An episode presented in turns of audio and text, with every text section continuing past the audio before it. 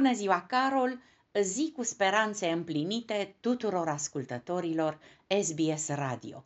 Întâi de toate, am datoria de suflet să transmit condoleanțe poporului australian care a pierdut după peste 70 de ani de domnie pe cel mai distins conducător.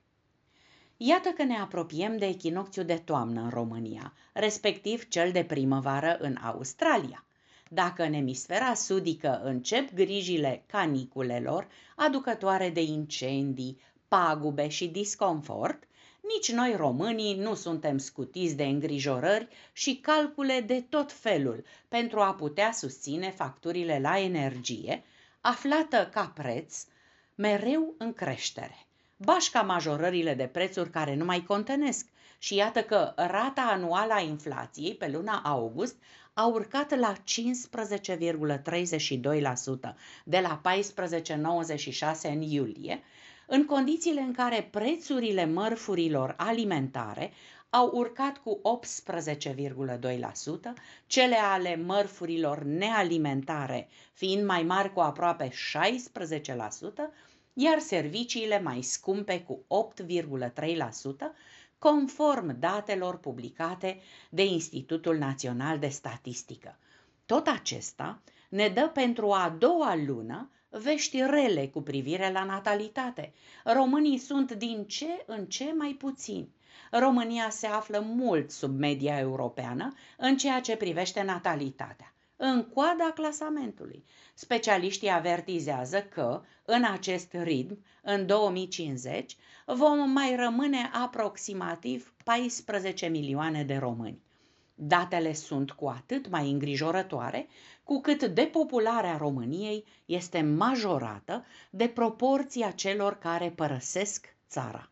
Numărul nou-născuților înregistrat în iulie 22 a fost mai mic cu aproape 1100, comparativ cu aceeași lună din 2021. Sporul natural a fost negativ atât în iulie 22 cât și în iulie 21. Specialiștii spun că se nasc mai puțin copii decât în perioada ante 1900, când România era formată doar din țara românească și Moldova.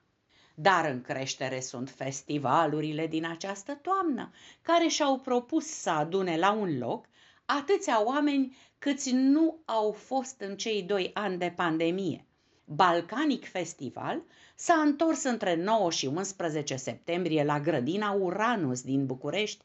Aici, în grădina Uranus, vizitatorii au putut admira și unul dintre cele mai frumoase monumente istorice din București, turnul de apă, proiectat de inginerul Angel Salini, care se încadrează perfect cu unicitatea atmosferei, artiștii inediți pe care publicul a avut ocazia să îi descopere, spiritul inclusiv și caracterul de melting pot, creuzet cultural pentru comunitățile din București, organizat în cadrul programului București Afectiv 2022.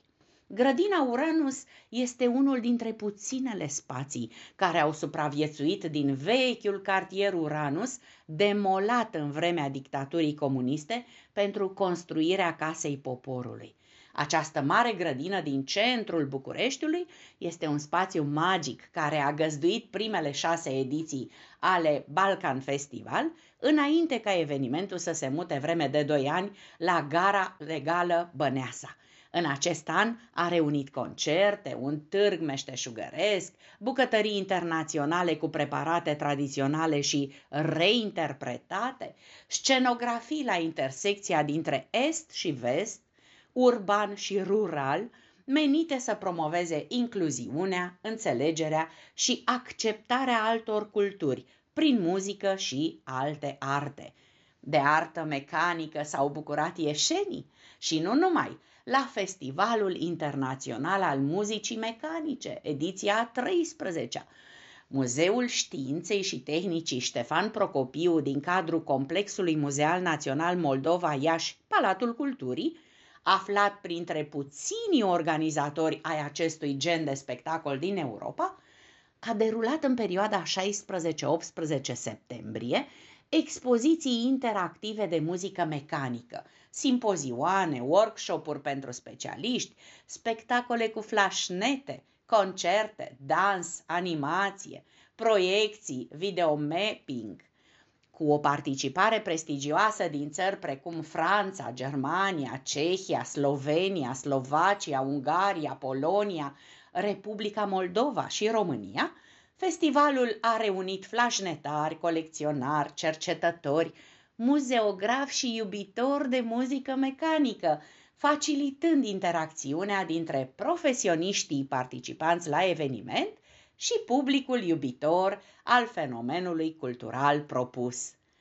Asta așa, ca încălzire, pentru că de vinerea viitoare debutează ediția a 12 a festivalului Bucharest Fringe, maratonul teatrului independent, până în 2 octombrie 2022 cele mai bune producții independente ale ultimei stagiuni, dar și spectacole invitate, evenimente alternative și formule performative inovative, se pot vedea live la Teatrul Apropo și la teatrele partenere din București. Depășind perioada pandemiei, festivalul își propune anul acesta să redea creatorilor independenți bucuria de a fi împreună, de a comunica, de a relua legătura vie cu publicul.